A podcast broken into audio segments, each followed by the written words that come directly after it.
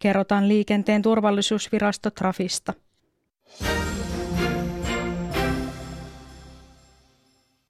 Yle Radio Suomi, ajan tasa.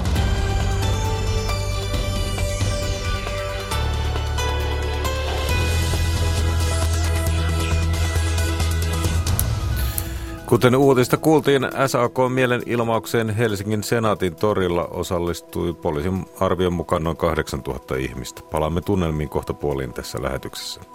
Terveydenhoidon uudistamisessa yksi tavoite on kustannusten säästö. Haavahoito on ala, jossa voitaisiin säästää merkittäviä summia. Esimerkiksi pelkästään makuhaavojen hoito maksaa Suomessa noin puoli miljardia euroa vuodessa. Pitkällinen uutismies ja mediavaikuttaja AP Pietilä julkaisi eilen kirjansa Uutisissa valheita, valheista uutisia. Kirja ainakin yrittää vastata kysymykseen, selviääkö suomalainen media. Lopuksi katsaus uutisiin vuodelta 1988. Silloin ei presidentinvaalissa kukaan saanut yli puolta äänistä. Aivan alkuun digisotkuista lukioissa. Kuuntelet ajan tasaa. Studiossa Jari Mäkäräinen, hyvää iltapäivää. Digitaalisessa kokeissa ilmenee edelleen ongelmia. Tällä viikolla tekniset ongelmat haittasivat Otavan digikokeiden järjestämistä lukioissa. Valtaosin digitaalisuus on kuitenkin edennyt hyvin. Näin siitä Otavan oppimisen palveluiden kustannusjohtaja Teuvo Sankila. Se on koskenut noin tuhatta lukion oppilasta viikon aikana ja tota, oppiaineet, jossa, on, jossa näitä ongelmia on ilmennyt, ovat pääsääntöisesti olleet vieraita kieliä, eli englantia, ruotsia – Saksaa ja Ranskaa. Tämä ei ole koskenut ihan kaikkia. Kun kokeet alkaa tyypillisesti noin kello yhdeksän, niin niitä, joiden kokeet on alkanut yhdeksältä, niin siinä on tullut katkoksia. Että se aikaväli on aika pitkälti ollut siinä 10 yli yhdeksästä siihen puoli kymmeneen, 20 vailla kymmeneen saakka. Et esimerkiksi jotka on aloittaneet kokeita sen jälkeen, niin ei ole ollut mitään ongelmia, että kokeet on sujunut moitteetta te selvitätte näitä teknisiä ongelmia, niin onko vielä mitään tietoa, että mistä ne ovat johtuneet? Niitä on tosiaan selvitetty, että saman tien kun näitä ensimmäisiä ongelmia ilmeni maanantaina, niin on katkeamatta sitten selvitetty. Ja tällä hetkellä meillä on ongelma, joka todennäköisesti on tässä nyt sitten niin kuin löytynyt ja sitä on päästy korjaamaan torstaina ja perjantai-aamuna. Ne on pyörineet moitteetta ja, ja se niin kuin näyttäisi, että me ollaan oikein asian ääressä tämä korjaaminen jatkuu vielä ensi viikolla, että me voidaan sitten varmistaa, että niin kuin seuraavissa koetilanteissa voidaan sitten luottaa järjestelmän toimivuuteen. No, no sanotaan äh, niin, totta kai se vaikuttaa niin kuin meidän tähän tekemiseen ja, ja mä sanon, että suurin ongelma kuitenkin on se, että meillä on siellä toisessa päässä opiskelijoita, jotka ovat valmistautuneet tekemään koetta, opettajia, jotka ovat tehneet kokeen ja järjestäneet aikaa ja valvonnan sen kokeen suorittamiseen. Ja sitten kun heillä se normaali päivärytmi menee rikki tämmöisen teknisen haasteen kautta, niin se koetilanne ei ole enää sama. Ja me niin kuin nähdään, että siellä se ongelma on huomattavasti niin kuin suurempi kuin se, että jos me, jos me mietittäisiin niin kuin omaa sitä taloudellista menetystä, että, että meidän tehtävä olisi palvella sitä, että seuraavia kokeita kun on, niin opettajilla ja opiskelijoilla on siinä se varmuus, että he voi luottaa, että he voi digitaalisesti kokeita suorittaa ja sitten valmistautua myös niihin tuleviin ylioppilaskokeisiin, koska siellä se koeympäristö kuitenkin tulee olemaan sähköinen. Eli tavallaan se sellainen, että me pystyttäisiin luomaan sitä Joo, semmoista selvä. turvallisuuden tunnetta ja vakautta ja mahdollisuutta valita tähän? sitten se, missä koeympäristössä haluaa kokeita suorittaa. Se toki niin kuin on hyvä myös muistaa, että koeympäristöt on erilaisia, että meidän oma digikoejärjestelmä antaa tällä hetkellä monipuolisemman mahdollisuuden kokeiden järjestämiseen kuin ABIT-järjestelmä, mutta ABIT-järjestelmän kautta voidaan kyllä kokeita suorittaa ja me tehdään sitten ne meidän tehtävät niiltä osin yhteensopimus, kun niitä siellä voi käyttää. Hän oli Otavan oppimisen palveluiden kustannusjohtaja Teo Sankila ja Noora Kettunen, joka Teo Sankilalle soitti, on studiossa. Otava on ottanut hyvin vakavasti nämä, nämä ongelmat he tarjoavat abitti-koepaketit nyt velotuksesta käyttöön koko kevätlukukaudeksi ja ensi lukuvuodeksi ja tarjoavat lisäksi hyvityksenä digiopetusaineistot ja digikokeet velotuksesta kaikkiin lukioihin, joissa niitä nyt on käytetty. Ylioppilaskoehan digitalisoituu asteittain. Ensimmäiset aineet digitalisoitiin syksyllä 2016 ja tänä keväänä ovat vuorossa biologia sekä monet kielet suurimpana ryhmänä englanti. Ylioppilastutkintolautakunnan pääsihteeri Tiina Tähkä vakuuttaa, että Otavan ongelmat eivät vaikuta ylioppilaskirjoituksiin. Meillä ei ole sama järjestelmä käytössä, eli meillä on opettajille kouluille tarjottu harjoittelun abitti kurssikoejärjestelmä. Ja tähän järjestelmään totta kai voivat eri palveluntarjoajat tehdä kokeita. Hyvin monet ainejärjestöt tarjoavat esimerkiksi kokeita tai prelejä tehtäväksi ja monet opettajat laativat näitä itse ja totta kai eri kustantajatahotkin laatii sinne kokeita ja viesti kentältä on ollut, että koko tämä abittijärjestelmä on toiminut hyvin, eli tilapäisiä vikoja yksittäisen koneiden kohdalla on ollut ongelmia, mutta pääosin viesti on ollut positiivinen, että, että sitä on pystytty lukijoiden arjessa hyvin käyttämään ja harjoittelemaan yli, ylioppilaskoetta varten. Sen sijaan saman aikaan on tullut viestejä, että joidenkin kustantajien tai järjestöjen materiaaleissa on kenties ollut jotain teknisiä ongelmia tai virheitä ja niitä sitten luonnollisesti nämä kokeen laatineet tahot ovat osaltaan selvittäneet. Nyt on taas ylioppilaskokeiden aika ja tänä keväänä otetaan käyttöön ensimmäinen tällainen laajempi aine, englanti, jos johon osallistuvat lähes kaikki lukio-opiskelijat, niin Ovatko järjestelmät valmiita siihen? Kyllä, järjestelmät ovat tähän valmiita. Eli viime syksynä saatiin jo erittäin hyvin toteutettua aika laajojakin kokeita ja koulut ovat sen jälkeen aktiivisesti toimineet myöskin omalta osaltansa, että heidän valmiutensa on myöskin hyvä kokeen järjestämisessä. Nyt monissa lukioissa on valmistauduttu siihen, että saadaan sijoitettua kaikki pitkän englannin kokelaat samoihin saleihin ja järkevät tutkintoverkot, käytännön järjestelyt toteutettua. Täällä meidän päässämme kaikki on valmista ja varsinaisesti tämä kokeen suuruus ei aiheuta tässä uusia järjestelyitä. Meidän tähän verkkoonhan ollaan yhteydessä lähinnä siinä vaiheessa sitten, kun koesuorituksia ladataan tänne meidän järjestelmiin. Opetusalan ammattijärjestön OAJin erityisasiantuntija Olavi, Olavi Arra sanoo, että digitalisaatio aiheuttaa huolta ja päänvaivaa monien opettajien mielessä, mutta valtaosa lukioopettajista suhtautuu digitalisaatioon myönteisesti. No kyllä minulla on, on tällainen näppituntuma. Eihän tätä asiaa tietysti ole tutkittu ja selvitetty, mutta kun lukion opettajille on todella tärkeää se, että, että nämä heidän opiskelijansa menestyy sitten siinä – ylioppilastutkinnossa hyvin, niin kyllähän he ymmärtää sen, että, että senkin vuoksi on järkevää, että, että siellä opetuksessa ja, ja kouluaikaisissa kokeissa näitä digitaalisia menetelmiä käytetään. Toki tietysti on niin, että, että mielipiteet on jonkun verran jakautuneet, että, että jotkut ovat, ovat valmiimpia näiden digitaalisten kokeiden ja menetelmien käyttämiseen ja toiset taas sitten tota, ehkä eivät ole päässeet tämmöiseen täydennyskoulutukseen ja, ja kokevat, että heidän omat henkilökohtaiset taitonsa ovat puutteelliset tai että se teettää tässä alkuvaiheessa paljon tämmöistä lisätyötä, niin, niin, niin kyllä tämmöisiä kriittisiäkin äänenpainoja, äänenpainoja on, mutta ää, käsitykseni mukaan niin valtaosa opettajista kuitenkin ää, suhtautuu myötämielisesti ylioppilastutkinnon digitalisointiin ja siihen, että myöskin tämä opetus niin kuin, digitalisoituu entistä enemmän. Näissä lukioissahan ei ole tämmöisiä digituutor-opettajia. Mehän saatiin äskettäin peruskouluihin tämmöinen digituutor-opettaja, joka tukee niin kuin sitä tavallista opettajaa tämmöisissä teknisissä asioissa, mutta myöskin pedagogisissa asioissa. Ja tämä keskustelu näistä pedagogisista asioista on tämmöinen tärkeä asia, jota pitäisi nyt edistää tässä digitalisoitumisen yhteydessä – Tämä digitalisoituminen ei saa olla pelkästään tekninen ratkaisu, vaan se, tämä tekninen ratkaisu mahdollistaa monella tapaa myös sen itse opetuksen uudistumisen.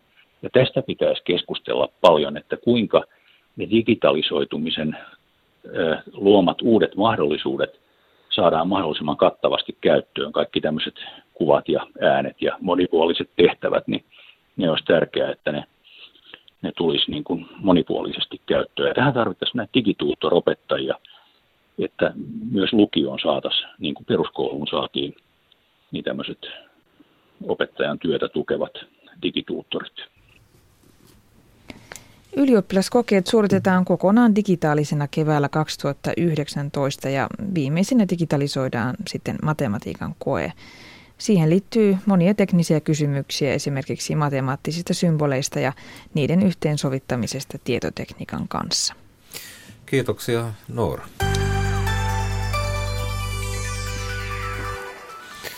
Sitten puhumme median tulevaisuudesta. Pitkällinen uutismies ja mediavaikuttaja AP Pietilä julkaisi eilen kirjansa Uutisissa valheita valheista uutisia. Kirja ainakin yrittää vastata kysymykseen, selviääkö suomalainen media. Ennen tulevaisuutta lähdemme liikkeelle nykytilasta ja näin päätoimittaja Emeritus nykytilan näkee. Yhdellä sanalla sanoen erittäin haastava. Ja, ja jos sitä vähän laventaa sitä asiaa, niin äh, tällaisen kaupallisen median ansainnan tulevaisuus näyttää tosi, tosi vaikealta. Toinen puoli sitten asiasta on se, että mikä näyttää huomattavasti niin kuin valoisammalta, on, on, on sitten niin kuin Yleisradion tilanne. Ja tässähän on syntymässä semmoinen tilanne oikeastaan niin, että Yleisradio tulee vahvin suomalainen uutismedia ja sitten on kansainväliset Googlet ja Facebookit suorittavat tämän, tämän niin kuin kansainvälisen roolin ja suomalainen, voisiko tämmöinen kaupallinen valtiosta riippumaton media on siitä, siinä välissä vähän niin kuin sarana kohdassa ja ikävä kyllä tuota, no, niin sormet on siellä niin kuin saranan puolella. No näin kuin Yleisradiossa ollaan, palataan siihen, mutta kyllä kirjassa tulee mieleen, että suuriakin virheitä on tehty. Aina voi jossitella, olisiko voinut toimia toisin, mutta mitkä näet semmoisena ihan niin kuin todella suurina virheinä? Kyllä ensimmäinen suuri virhe on se, että tätä digitalisaatiota, joka alkoi 90-luvun puolessa välissä, niin sitä ei suomalaisessa mediassa otettu lainkaan tosissaan. Ajateltiin niin, että se nyt on semmoista ohimenevää nörttipoikien niin puuhaa, eikä ymmärretty sitä, että internet on myöskin julkaisualusta, mutta se on myöskin oma mediansa. Ja kun tätä asiaa ei niin kuin ymmärretty, niin kävi se sillä tavalla, että annettiin tälle sosiaaliselle medialle mahdollisuus vahvistua ja, ja rakentaa niitä omia sisältöjään ilman, että perinteinen media millään tavalla pyrki haastamaan sitä sisältöpuolta jolloin niin kuin käenpoika kasvoi siinä, siinä tota, no niin, sivussa, ja nyt täytyy tuntuu, tai vähitellen tuntuu niin kuin siltä, että siitä käenpojasta on tullut se varsinainen niin kuin iso kukko, ja, ja sitten tuota, tämä vanha puoli on jäänyt, jäänyt sitten tuota, vähän niin kuin jalkoihin. Niin, voisi oikeastaan väittää, että me perinteisessä mediassa, me, mediassa olimme iloisia, kun vaikkapa nyt sitten nimeltä mainittu Facebook meidän tai Twitter meidän juttuja jakaa ja, ja tota, kehottaa ihmisiä lukemaan. No joo, näinhän se vähän tässä on, että ensin kuviteltiin niin, että hän on loistava jakelutie, ei muuta kuin sinne vaan. Ja nyt kun tuota, on hetken päästä niin kuin huomataan se, että kaikki sisällöt, melkein kaikki sisällöt ovat jo siellä, niin sitten Facebookit ja Googlet rakentaakin niiden sisältöjen päälle ihan kokonaan uuden bisneksen. Ja vievät ne mainosraat, joilla aikaisemmin kustannettiin sitten sitä sisällöntuotantoa.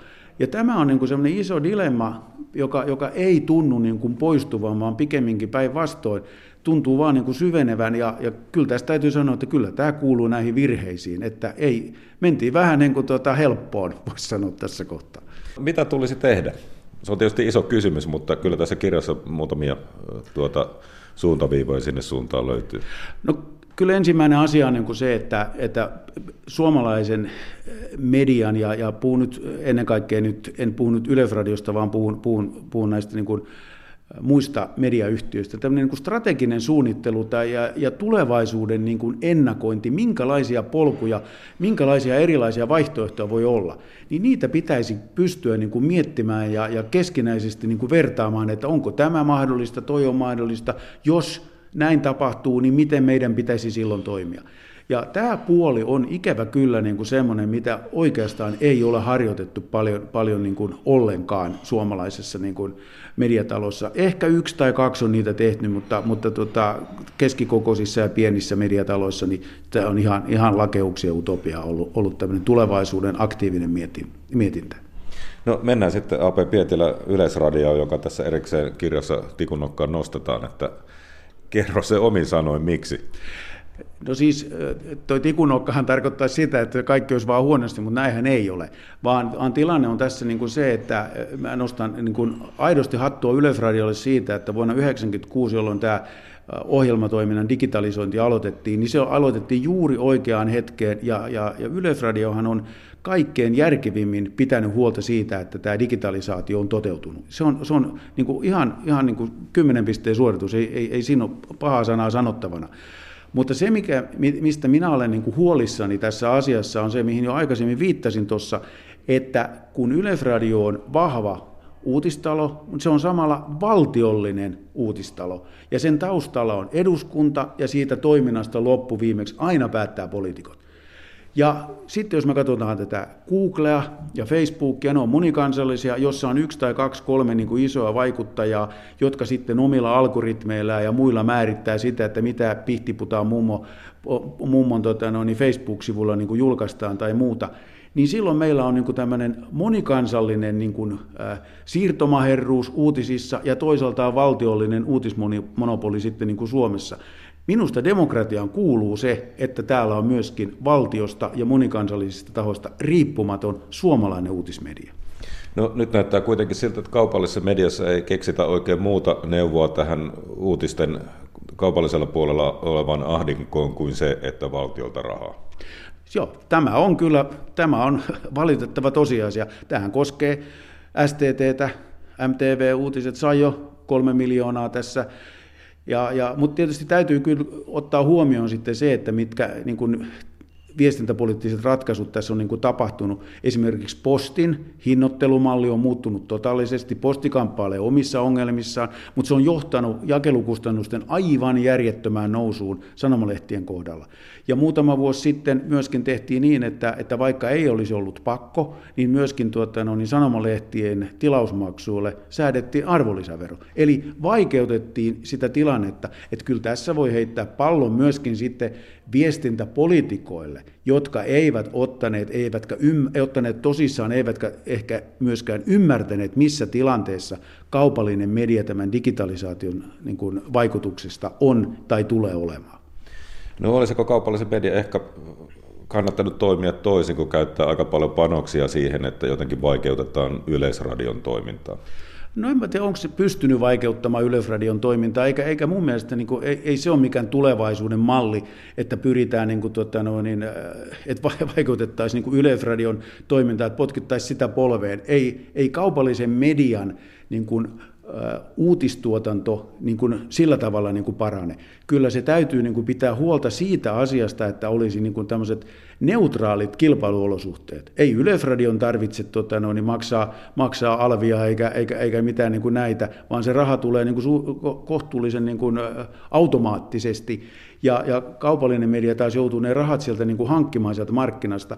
Et jos ne kilpailuolosuhteet, verotukselliset ja, ja esimerkiksi jakelukustannuksia ja muihin liittyvät niin kuin, edellytykset olisi, olisi nykyisiä parempia, niin ei tätä keskustelua tarvitsisi käydä suhteessa siihen, että, että miten, miten tuota noin, niin Yleisradiolla menee. Minusta niin kuin Yleisradio on ihan hyvä laitos siinä, mutta ei se voi, tämä suomalainen tiedonvälitys ei voi yksin perustua Yleisradioon. Se on mun pointtini. No näetkö APP mitään ilonaiheita tai tämmöisiä, sanotaanko nyt sitten valoa tunnelin päässä? No kyllä mä näen, niin kuin, siinä mielessä mä näen, että, että tuota, kyllä suomalainen media tulee säilymään, se on ihan selvä asia, mutta ei nykymuodossaan. Lehtien lukumäärä tulee vähenemään, tosin se vähenee hitaammin kuin kustantajien lukumäärä. Ne tulee vähenemään huomattavan nopeasti. Toimittajia tullaan tarvitsemaan, koska kyllä täällä digitaalisessakin niin kuin mediassa tarvitaan niin kuin toimittajia. Ja, ja, ja uskon niin, että, että vielä jossain vaiheessa ihmisetkin, suuri yleisökin ymmärtää niin, tätä asiaa ei yhteiskunnallisia asioita ei voida ratkaista sillä perusteella, että luetaan naapureiden mielipiteitä. Kyllä on jonkun on tuotettava ihan asiallistakin niin kuin sisältöä ja kilpailevaa sisältöä siitä, että miten yhteiskunnallisia asioita pitäisi, pitäisi niin kuin käsitellä. Että kyllä mä uskon, että, että tässä suunnassa varmasti tulee tapahtumaan niin kuin muutos, mutta ei se tule pelastamaan kaikkia meidän medioita, valitettavasti. Kirjan otsikossakin tulee oikeastaan yksi puoli tätä tulevaisuutta uutissa valheita, valheista uutisia. Tästä niin sanotusta valemediasta on paljon puhuttu ja osaltaan sillä taitaa olla aika suuri merkitys, miten sille käy, että miten käy sitten tällä medialla, oikealla medialla. Kyllä, se on juuri näin. Se on juuri niin kuin näin ja se, mikä tässä on niin kuin huolestuttavaa, on se, että erilaiset niin kuin mielipiteet, tahallaan vääristelyt, uutiset ja, ja, ja ihan niin kuin tämmöinen trollaus tai, tai, tai propaganda ja muu, niin sen määrähän on lisääntynyt niin kuin huikeasti. Se ei ole vain kysymys siitä, että Yhdysvaltojen presidentinvaalien yhteydessä tällä, tällaista oli, vaan, vaan sitä on ollut niin kuin kaikkien suurien tällaisten kansainvälisten Brexitien tai, tai, tai Katalonia-äänestysten ja kaikkien muiden kohdalla. Suomessahan meillä on sellainen käsitys, ettei tällaista ole ollut. Mutta kuinka pitkälle se johtuu siitä, että me emme tiedä, mitä, mitä meillä on niin kuin tapahtunut. Ei meillä ole sitä asiaa missään tutkittu. Mutta mä tuossa kirjassanikin kerron merkittävistä niin kuin tietomurroista, joita on tehty tuota noin, niin erilaisiin tiedotusvälineisiin. Ja muun muassa esimerkiksi Sanomiin on tehty merkittävä tietomurto, eikä kukaan tiedä siellä sitä, että mitä, mitä sillä tiedolla, mikä sieltä on saatu, tai, tai, tai mitä, miten, sitä on, niin kuin, mitä, miten sillä on pystytty niin kuin vaikuttamaan näihin asioihin. Me ollaan ihan samanlaisissa ongelmissa kuin kaikki muutkin tuota, tuota, no niin, tämmöiset länsimaat. No siitä tulee mieleen, että se laittaa entistä suuremman merkityksen sille, miten nuoret ihmiset opetetaan mediaa lukemaan ja, ja sinne nuorisosuuntahan tässä joka tapauksessa kaikkien mediatalojen katse on muutenkin. Joo, tämä on, mutta tämä on ihan totta, mutta nämä tutkimukset, monet tutkimukset niin kuin osoittaa sen, että vaikka nuoret ovat kiinni tässä sosiaalisessa mediassa, niin nuorilla on kuitenkin ilmeisesti vähän parempi kyky erottaa tämmöiset ihan feikit valeuutiset kuin sitten sellaisilla, sanotaan niin kuin varttuneemmilla 60 plus ikäisillä, jotka ovat sitten niin kuin vanhalla iällä menneet sinne verkkoon mukaan. Et siellä niin kuin menee kaikki, tai sanotaan niin, että siellä, siellä niin kuin tuo häkä menee päähän huomattavasti helpommin kuin mitä se menee niin kuin nuorisolle. Et kyllä nuori, nuorisossa on, on niin kuin positiivisiakin niin kuin tuota, no niin, merkkejä olemassa siitä, että miten, miten tuota voitaisiin voitaisiin tuota, no, niin tästä tulevaisuudessa pärjätä. No siitä oikeastaan tähän loppuun saadaan semmoinen aika positiivinenkin kuva, että ne, jotka tulevaisuudessa mediaa kuluttaa, niin heillä on melko hyviä keinoja sitä kuluttaa. Joo, kyllä näin, näin on, mutta, mutta se mikä tässä on niin kuin se suuri huoli myöskin suhteessa niin kuin nuorisoon on se, että suomalaiset ovat kaikkein maksuhaluttomin kansakunta, tämä on Reuters-instituutin tutkimuksen mukaan, eli, eli tuota, nuoriso pistää kyllä niin kuin reippaasti kaksi euroa päivässä tota, no, niin karkkipussiin, mutta pistäisipä kaksi euroa päivässä niin kuin johonkin tilattavaan mediatuotteeseen, niin ei tunnu onnistuvan. Ja tämä on se huono puoli, että kyllä tämä on kustantamisen kriisi, ei tämä ole sisältöjen kriisi, missä me eletään. Kuuntelet ajan tasa, kello tulee 14.25. Tässä lähetyksessä muistellaan 30 vuoden takaisia aikoja, niin kai se taitaa olla, kun mennään 80-luvulle. Pohdimme, miten pelkästään makuhaavojen hoito maksaa Suomessa puolisen miljardia euroa vuodessa.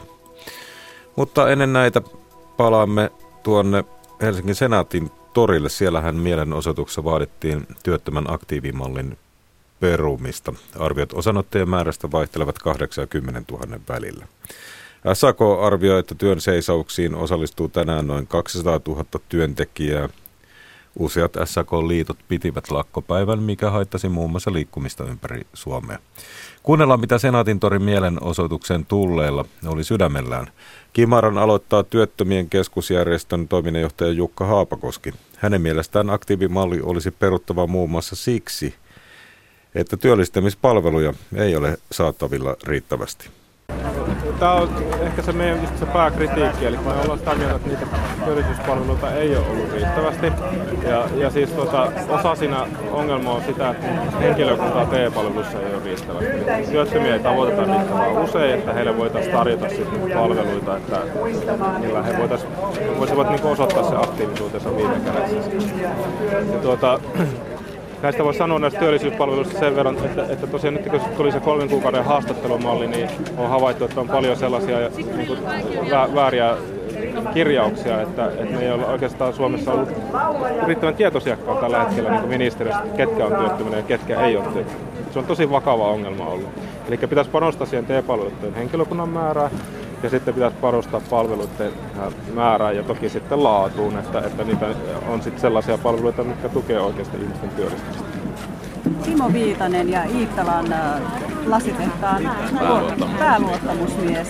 No miksi halusit tulla osoittamaan mieltä torille? Kyllä heikompia pitää puolustaa tämmöisessä asiassa, että ei se työtön siitä sitä työtä, vaikka kuinka rangaistaan, niin se mahdollista sitä työtä vaan pitää saada niin kuin ennemmin kannustaa siihen työn helpottamiseen ja sa- työn saamisen helpottamiseen, että ei rankaisemalla sitä työtöntä sitä kotoa työhön saa. Kyllä kaikki varmasti tekee työnsä, työn hakemisessa eteen kaiken mahdollisen tällä hetkellä. No miten äh, asutko siellä Iittalassa? Asun jo Miten pääsit tänne Helsinkiin tänään? ammattiosaston kyydillä tultiin. Tämä mielenosoitus on myös saanut paljon arvostelua EKsta ja hallituksen taholta, niin onko tämä liian äh, suuri äh, voimakas keino vastustaa tätä aktiivimallia? Tätä on koitettu vastustaa ennenkin, mutta se ääni ei ole tullut kuuluville ennen tätä, niin nämä on äärimmäisiä keinoja, mihin on sitten pakko vaan tarttua, että ei työntekijällä ja työttömällä oikein muuta mahdollisuutta, ei se työtön voi kotona äänestää jäämällä kotiin, että meidän pitää niitä jäseniä meidän liitossakin, ketkä on niin syöttöminä jäseninä, ne on tärkeitä jäseniä. Eija Jalonen. Airi Manninen. Ja mistä tulitte? No, mä tulin Lempäälästä. Entäs te? Valkeakoskelta. Lempäälästä. Mistä liitosta tai työpaikasta te olette? Postista. No miksi halusit tulla tänne Helsinkiin asti mielenosoitukseen? Nyt on pakko tulla. Tämä on niin järjetön malli, missä niitä vähempiosaisia, huonompiosaisia poljetaan maahan ja herrat vaan itselleen kaikkea hyvää sopeutumiseläkettä ynnä muuta. Et, Entä sinä? Kyllä, olen ihan samaa mieltä, että tämä on ihan törkeätä kyykyttämistä. Ja niin kuin nuorten osa vaan huononee. No, te olette siis töissä. Niin miten teiltä riittää tällaista puhtia puolustaa jotain työttömiä? Aina Sitä täytyy olla koska- heikompi osasten Niin, puolella, ja kyllä. koska kukaan ei voi tietää, koska me ollaan itse siinä, ja hyvinkin paljon meidänkin alalla on mahdollista, että olemme hyvinkin pian siinä työttömien samassa sakissa. Niin tähän ilmeisesti tuli vielä Joo. Kaisa. Oletko sinäkin Lempäälästä? Ää, Valkeakoskelta. No miksi sinä halusit tulla tänne Helsinkiin asti mielenosoitukseen? Sinulla lukee tuommoinen sopeuttamiseläke versus aktiivimalli reilua kysymysmerkki. Niin, kun miettii sitä, niin kun itse on ollut siinä onnekkaassa tilanteessa, että ei ole pitkään aikaan ollut työttömänä, mutta koulusta on 92 valmistunut suoraan siihen edelliseen lamaan. Niin se oli ihan mahdoton tilanne, kun ei voinut päästä töihin eikä saada työkokemusta eikä kukaan palkannut, kun ei ollut työkokemusta niin niiden kokemusten perusteella. Niin mun mielestä niin kuin työttömiltä, siis työttömien kyykyttäminen saisi niin kuin loppua, tämä aktiivimalli kun varmasti valtaosa työttömistä haluaa töihin. Ja he haluaa semmoista työtä, millä voi niin kuin, taata toimeentulon. Niin ei pitäisi niin kuin, niitä enää rangasta, jotka on niin kuin, valmiiksi jo heikommassa asemassa. Niin, tälle vartiaiselle, mikä eilen oli tässä ö, ohjelmassa, niin kuinka hän kehtaa niin törkeästi ö, niin kuin kohdella työttömiä. Ja sitten hän antoi ymmärtää vielä ja sanoi ihan selvällä suomen kielellä, että nämä ministerit ja kansanedustajat, jotka päätti tämän asian, ne ei tienneet, mitä he päätti. Piste. Keneltä nämä terveiset? Airi Manniselta. Anu Virtanen ja Ana, eh, mitä teette nyt tällä torilla? Haluan osoittaa nyt tukeni työttömille ja hallitusta vastaan, että pidän hallituksen toimia kyllä aika... No ne kohdistuu nyt niin paljon huono-osaisiin ja niihin, kellä on jo vähän, jo valmiiksi vähän, niin heiltä otetaan vaan pois ja kyykytetään lisää.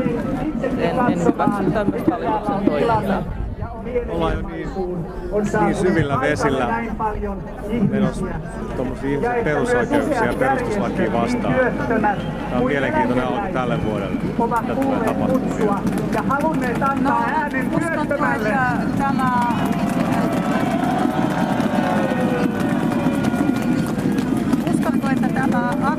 aktiivimallin vastustus jatkuu vielä tämän päivän jälkeen. Se voi aiheuttaa jotain muita toimenpiteitä toivottavasti. Se on isompi yleislakko olisi hyvä. Pari viikkoa kaikki kiinni, niin siinä alkaa jo kovaluisempikin oppimaan. Miten tätä maata voisi No niin, kiitos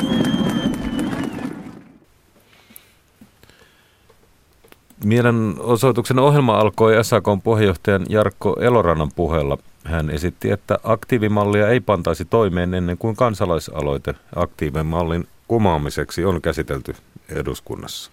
SAKn puheenjohtaja Jarkko Eloranta. Jarkko, ole hyvä.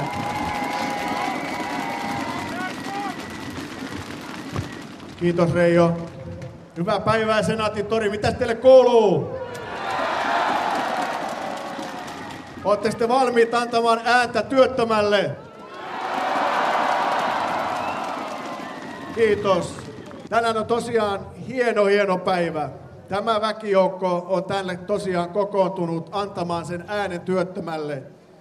Niille, joiden ääni ei välttämättä aina kuulu tuohon taloon, eikä kuulu tuonne Arkadianmäelle. Tänään se näkyy ja kuuluu.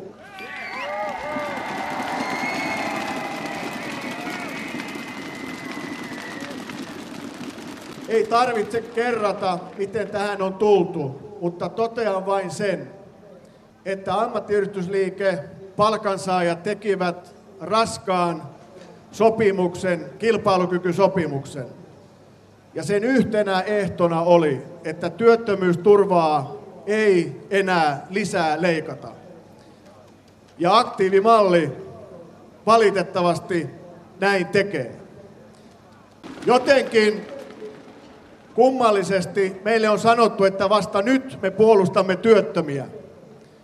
Jokainen, joka on ammattiyhdistysliikkeessä mukana jäsenenä, toimijana, tietää, että keskusjärjestöt ja AY-liike ovat monet monet sopimukset parantaneet työttömyysturvaa ja samalla tehneet maltillisia korotuksia, maltillisia sopimuksia, jotta työttömille saataisiin työtä.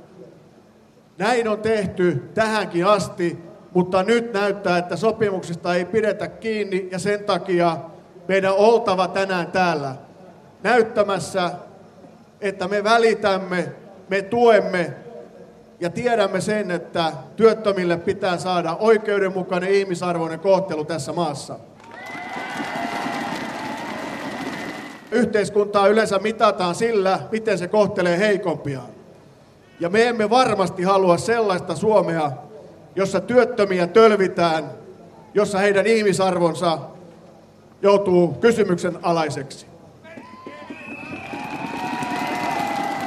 Ja vähintä, mitä hallitus voisi nyt tehdä, on, että aktiivimallin sanktioita, sitä leikkausta ei panna toimeen ennen kuin kansalaisaloite on käsitelty ja nähdään, mitä tästä lopun perin seuraa.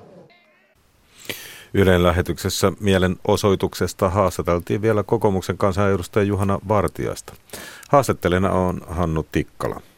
Tuossa Jarkko Eloranta sanoi, että tämä oli leikkaus ja se oli ehkä se kritiikin kärki nimenomaan, jos puhutaan työttömyysturvasta, niin mit, jaatteko tämä käsityksen hänen kanssaan? No tarkkaan ottaenhan se ei ole leikkaus, vaan se on työttömyysturvan äh, niin kuin ajoitus, aj, uudenlainen ajoitus sen työttömyyskauden sisällä. Ja tämä taisi olla kaikkien muiden kanta kuin SAKn kanta tässä kolmikantatyöryhmässä, jossa tämä malli keksittiin.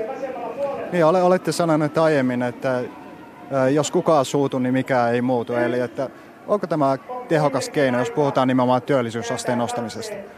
Joo, työttömyyden alentamisessa ne helpot ja kivat keinot on kyllä jo käytetty. Ja mä olen tavallaan nähnyt nämä samat mielenosoitukset muissa Pohjoismaissa tyyliin 10-15 vuotta aikaisemmin. Et me lähdetään nyt tämmöiselle aktivoinnin tielle ja se aiheuttaa aina tässä tota, niin kuin ammattiliittojärjestökentässä aluksi tällaisen tota, tunnelman.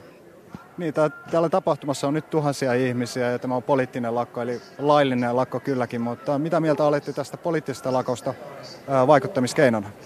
No, eihän sitä voi lainsäätäjänä muuta sanoa kuin, että laillisia keinoja saa käyttää. Ja tää, tavallaan tässä on kysymys myös poliittisesta valtataistelusta.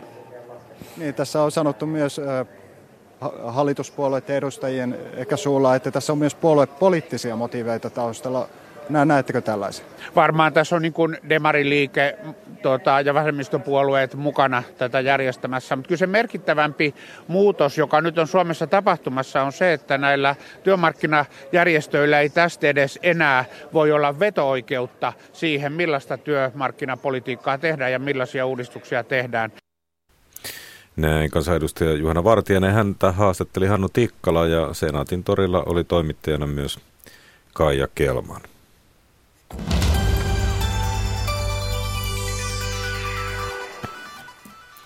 Puhutaan sitten terveydenhoidon uudistamisesta. Siinähän yksi tavoite on kustannusten säästö.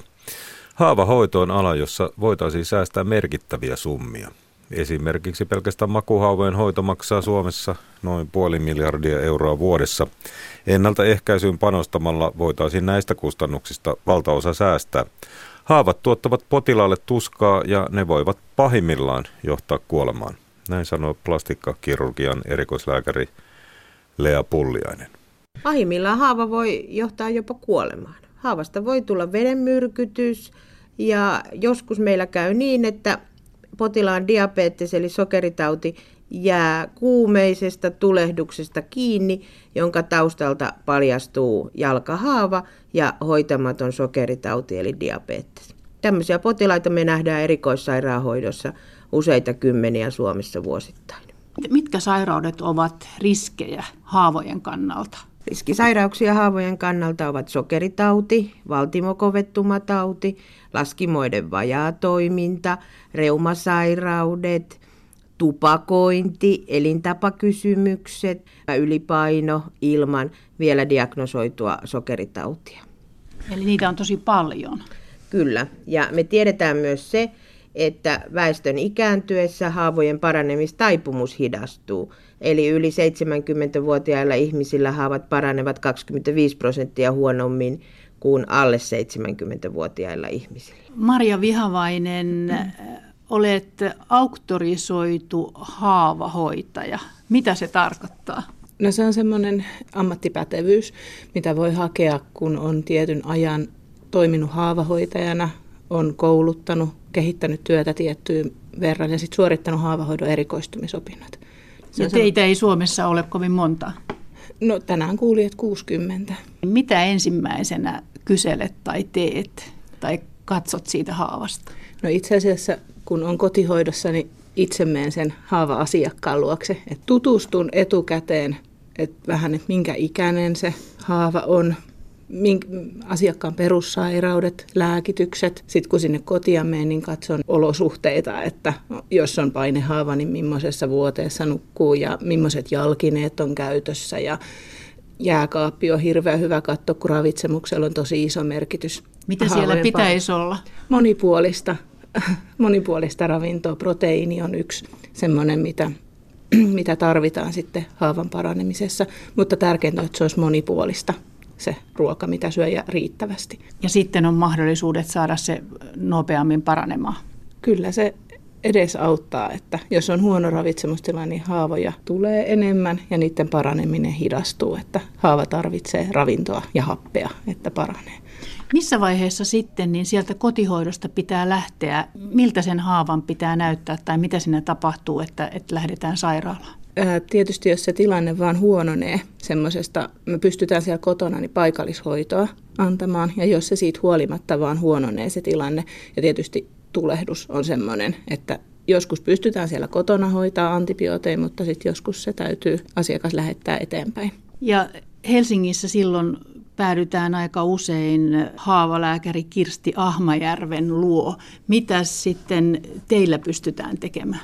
Joo, meille lähetetään haavoja jotka on kroonistuneet, eli noin yli neljä viikon vanhoja haavoja, ja joissa ei se paraneminen ole edistynyt. Ja haavalta puuttuu tämmöinen haavadiagnoosi, eli niitä taustatekijöitä, että miksi se haava ei parane.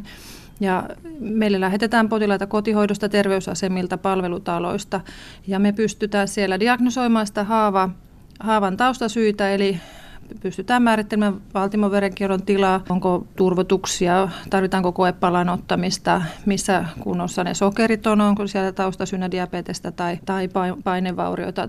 Ja sitten näiden perusteella sitten kohdennetaan se hoito ja pyrimme vaikuttamaan siihen, että hoidetaan siinä oikeasta syystä, jotta nämä haavat sitten saisi asianmukaisen hoidon ja mahdollisuuden parantua. Entäs sitten Kirsti Ahmajärvi, jos teillä havaitaan jotakin sellaista, mihin, mihin te ette pysty vaikuttamaan, niin mikä sellainen asia voisi esimerkiksi olla, että sitten pitää lähteä erikoissairaanhoitoon? No aika usein nämä valtimotauti ja diabetes on sellaisia, että ne vaatii sitten erikoissairaanhoidon jatkotutkimuksia. Eli jos on sellainen tilanne, että ei esimerkiksi alarajoista tunnu käsin pulsaatio, eli siellä on huono verenkierto, niin sitten täytyy lähettää verisuonikirurgille siihen verenkierron arvioon. Ja joskus näitä ikäviä näitä diabetikoita, joilla on sitten sekä se valtimotauti että sitten haavassa infektio, jolloin voi joutua lähettämään ihan plastikakirurgialle. Joskus lähetämme isompia haavoja, jotka eivät ehkä mene kiinni, niin niin äh, kirurgin jatkohoitoon tai ihonsiirroarvioon tai tämmöiseen isompaan leikkaushoitoon. Plastikakirurgian erikoislääkäri Lea Pulliainen, kuinka pahoja tapauksia sinun pöydällesi tulee? On ihan henkeä uhkaavia tulehdustilanteita. Taustalla voi olla jalkahaava, diabetespotilaalla verenmyrkytystilanne, silloin joudutaan laajoihin puhdistusleikkauksiin. Toisaalta joskus aivan terveellä ihmisellä vakava, syvä tulehdus voi lähteä hampaista, hoitamattomista hampaista, jolloin joudutaan päivystystilanteessa laajoihin puhdistusleikkauksiin. Ja niitä joudutaan tekemään aivan niin kuin hengen säilyttämiseksi. Saadaan se huono, tulehtunut, kuollut kudos pois jotkut haavat niin kuin johtaa myöskin ihan amputaatioon, että, että menettää jalkansa tai jonkun ruumiin osan. Kyllä. Amputaatioihin johtavia haavoja on erityisesti alaraajoissa. Tällä hetkellä haavahoidossa on tehty paljon keskitettyä haavahoitoa, haavakeskuksia, haavahoitolinjauksia, hoitoketjuja ja niiden ansiosta korkeita eli nilkkatason yläpuolella olevia amputaatioita on pystytty vähentämään. Mutta valitettavasti edelleen vuosittain joudutaan amputaatioon. Taustalla on usein huono verenkierron tilanne ja verenkiertoa, valtimoverenkiertoa ei verisuonikirurgisiin toimenpitein, pallolaajennuksin, verisuoniohittein pystytä korjaamaan. Haava ei parane, jos sillä alueella ei kierrä veri, että haava saa happea ja ravintotekijöitä. Mitä te silloin voitte tehdä estääksenne sitten amputaatio? Mitkä on ne viimeiset toimet? Hyvä haavahoito, haavan puhdistusleikkaus. Meillä on myös sitten apuna eh, toukkahoito, eh, eh, steriilit raatokärpäsen toukat, jotka mekaanisesti puhdistavat haavaa. Ne toukat laitetaan siihen haavaan? Toukat laitetaan teepussissa haavaan ja ne syö sitä kuollutta kudosta. Ja joskus ja usein ne toukat on tarkempia, ne poistaa vain sen kuolleen kudoksen. Kirurgi yleensä poistaa myös vähän vierestä tervettä kudosta. Sitten yksi ö, huonosti paranevan haavan viimeinen ei-kirurginen hoitokeino voi olla ylipainehappihoito, jota valikoiduissa tapauksissa käytetään, jolloin ylipainehappihoidon avulla happi on myöskin liukosena plasmassa, ei pelkästään punasolujen kuljettamana. Ja silloin haavaan saadaan isompi kudoksen happipitoisuus. Tämä kuulostaa sitten jo siltä, että se on aika kallista hoitoa. Kuinka paljon tällainen haavan hoito enimmillään voi maksaa, siis yhden haavan? No Suomessa on laskettu, että painehaavan kustannukset voivat olla noin 5500-8000 euroa. Ja mikä se painehaava on? Painehaava on, tulee paineen aiheuttama ihovaurio, joka voi tulla oikeastaan kenelle tahansa, mutta usein tällaisille jotka, ihmisille, jotka ovat pitkäaikaisesti joutuvat olemaan yhdessä asennossa, vuodepotilaille, altistuu siis iho venytykselle, hankaukselle ja sinne syntyy painevaurio, eli painehaava, vanha, vanhalta nimeltään makuuhaava. Ja, ja näitä on sitten ilmeisesti aika paljon. Lasken, laskennallisesti voidaan sanoa, että jos painehaavojen syntyminen pystyttäisiin ehkäisemään, niin sillä säästettäisiin vuosittain terveydenhuollon kuluja noin 2-3 prosenttia. Eli se summa on sama kuin säästö, mikä sote-uudistuksella tavoitellaan. Periaatteessa näin laskennallisesti, koska haavahoidossa maksaa haavahoito, hoitajan tekemä työ, käsityöhoitajien palkat, haavahoitotuotteet, leikkaushoidot, potilaiden hoito jatkohoitopaikassa, hoitolaitoksissa, ehkä työstä poissaolo. Sitten tulee huomattavan paljon niin kuin erilaisia sivukustannuksia suoranaisen haavahoidon kustannusten lisäksi. Ja siis jos nämä pystyttäisiin välttämään ja millä tavalla? Ehkäisemällä painehaavat, kiinnittämällä huomiota asentohoitoon, patjaan, apuvälineisiin, kenkiin, pyörätuoliin, huolehtimalla hyvästä ihon kunnosta. No miksi tätä ei nyt sitten tehdä? Se on hyvä kysymys. Se on hyvä kysymys. Onko niin, että säästöpolitiikan vuoksi on säästetty hoitajista erilaisissa palvelutaloissa, hoitolaitoksissa, vuodeosastoilla? Onko niin, että kulut jakaantuvat niin moneen osa-alueeseen, että kokonaissummaa on suoranaisesti kenenkään mahdoton hallita? Nähdään vaan se haava, hoidetaan sitä haavaa, kun se on syntynyt. Pitää muistaa, että se haava on tavallaan niin kuin se jäävuoren huippu. Ja se jäävuori, koko iso massa, on siellä pinnan alla. Niin ja siis jos se yksi painehaava maksaa tosiaan niin kuin viidestä kahdeksaan tuhanteen euroa, niin, niin mitä tämä näiden kustannus on sitten, jos ajattelee vuodessa, niin kaikkien painehaavojen kustannukset Suomessa? Niin Suomessa on laskettu, että kaikkien painehaavojen kustannus olisi 480 miljoonaa per vuosi. Isosta summasta on kysymys. Haavan kohdalla, jotka pääsääntöisesti pystytään ennaltaehkäisemään. Eli tämmöisiä Maria Vihavaisen kaltaisia auktorisoituja haavahoitajia pitäisi olla paljon enemmän ilmeisesti. No varmaan joo meitäkin ja sitten sitä, että ihan hoitajille, jotka ihan sitä perustyötä tekee sairaanhoitajia ja lähihoitajia, niin heille tietoa ja koulutusta, että oppivat sitä ennaltaehkäisyä, ettei niitä haavoja tulisi. Entä sitten ihan ihmiset itse?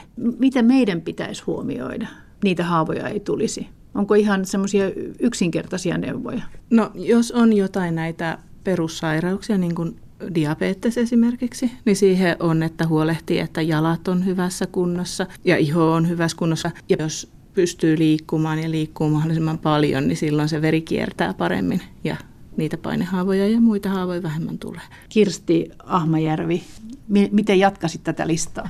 Nimenomaan tämä, että ylipaino, ylipaino pois ja tupakka pois ja ja enemmän liikuntaa ja, ja, ja nimenomaan huomio sitten näissä, näiden haavojen suhteen siihen, että tota, ei pääsisi kroonistumaan, että mitä aikaisemmin hakeutuu hoitoon, niin sen, sen paremmat tulokset on haavan paranemisella.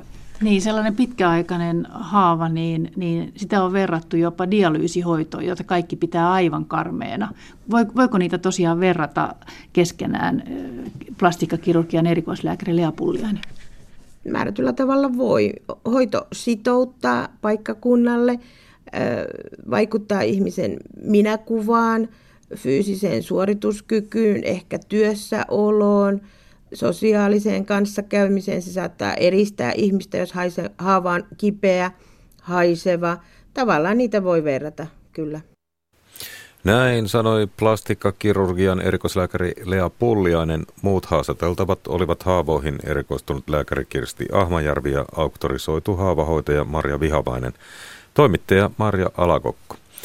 Ja jälleen kerran tässä otettiin se ennaltaehkäiseminen tärkeäksi asiaksi ja onneksi se tulevassa sotessakin tulee olemaan sitten hyvinvoinnin ja terveyden edistäminen strategian päätavoite.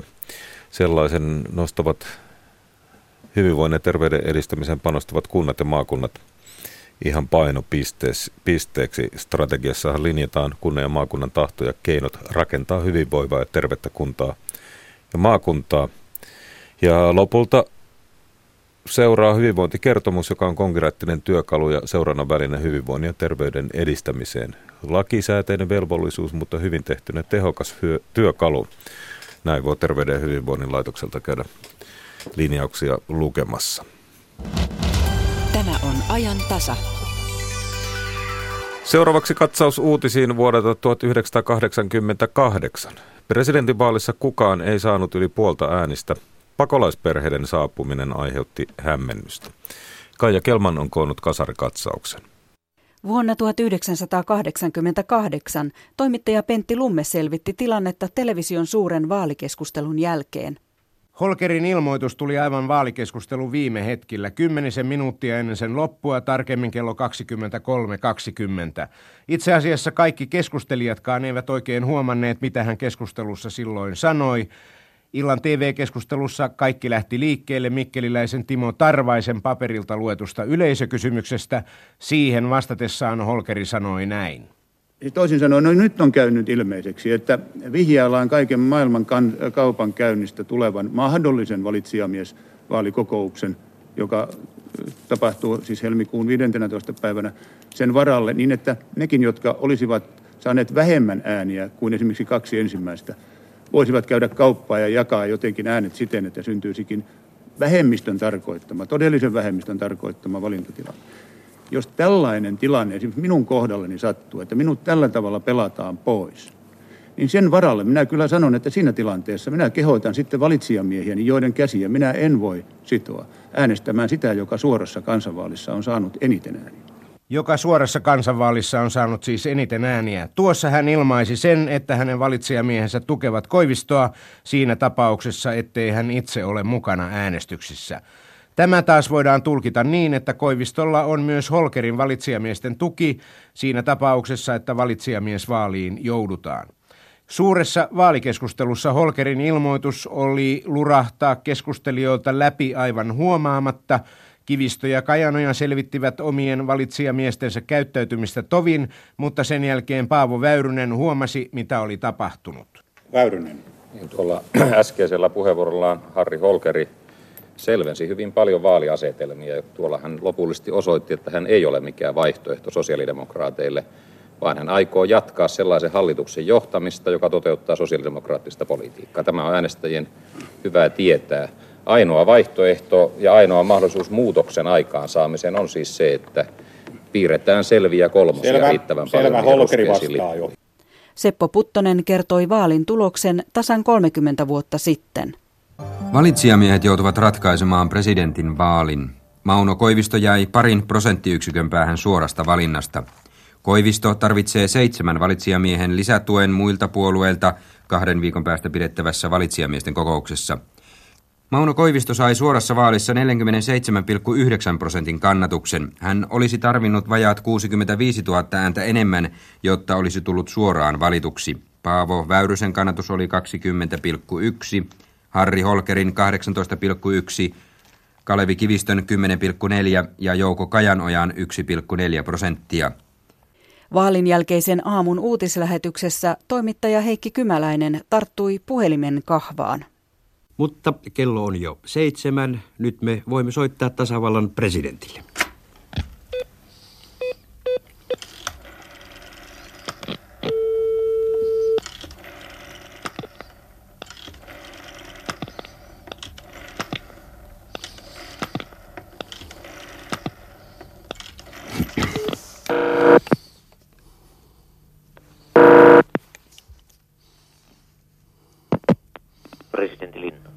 Tässä on Heikki Kymäläinen radion uutisista. Hyvää huomenta. Huomenta.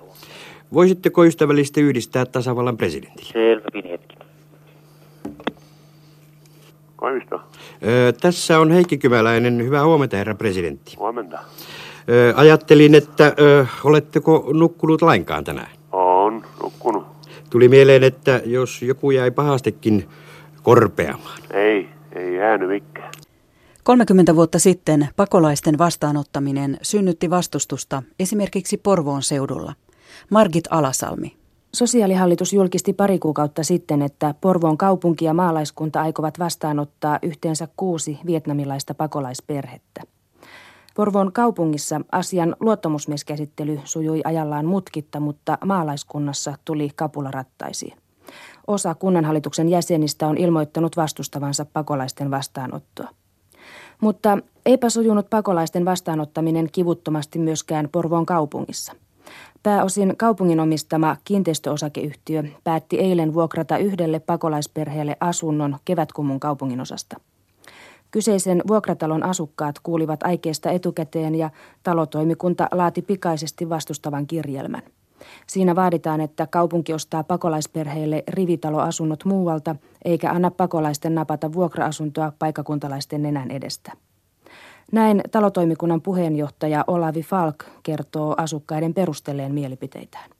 Ja ensimmäiset on aina tullut se reaktio vaan siitä, nimittäin, että kun tulee ihan vierasmaalaisia, siis tämmöisessä kivitalossa kuin meillä nyt täällä onkin, niin sanotaan nyt, että yhteiset, meillähän on saunat, puhutaan paljon, ja sitten puhutaan yleis, yleistilat, puhutaan paljon ja sitten tietysti lasten, että kuinka se nyt käy sitten, että pystyykö ne leikkimään yhdessä ja kaikki tämmöistä.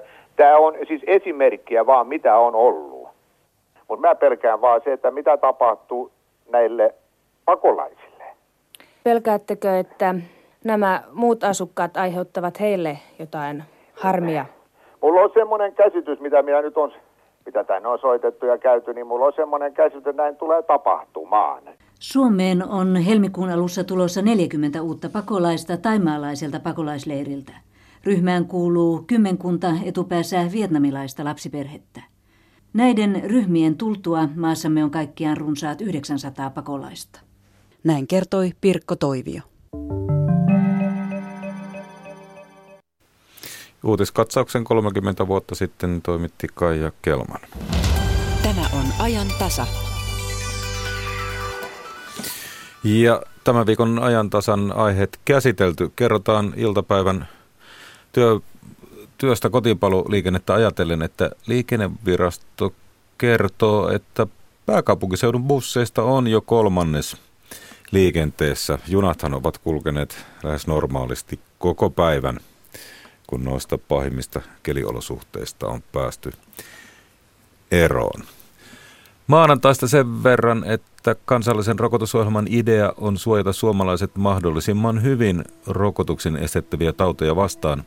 Tähän asti maksuton ja vapaaehtoinen rokoteohjelma on tarjonnut laumasuojan, mutta Suomessa on jo alueita, joissa esimerkiksi paikalliset tuhkarokkoepidemiat ovat mahdollisia. Yksilön vastuuta yhteisestä rokotesuojasta ja syitä rokotteiden pelkoon pohditaan maanantaina ajantasan suorassa linjassa. Lähetyksessä on vieraana THLn rokotusohjelmayksikön ylilääkäri Hanna Nohynek. Evankelis-luterilaisen kirkon arkkipiispan vaalin ensimmäinen kierros käydään ensi viikon torstaina. Mikä merkitys tällä vaalilla on riviseurakuntalaiselle ja millainen vaikuttaja arkkipiispa yhteiskunnassa oikein on? Tästä keskustelua sitten maanantaina iltapäivällä. Kohtapuoliin kuullaan uutisia. Siellä selviää esimerkiksi se, mistä hetki sitten pormestari Jan Vapaavuori viittasi, että Lauri Törhänen jättänyt eronpyyntönsä kaapelitehtaan hallituksen puheenjohtajan tehtävistä. Noista mielenosoituksista, puheista ja kuvista löydät tietoa vaikkapa heti Ylen nettisivulla yle.fi. Nyt kello tulee 15.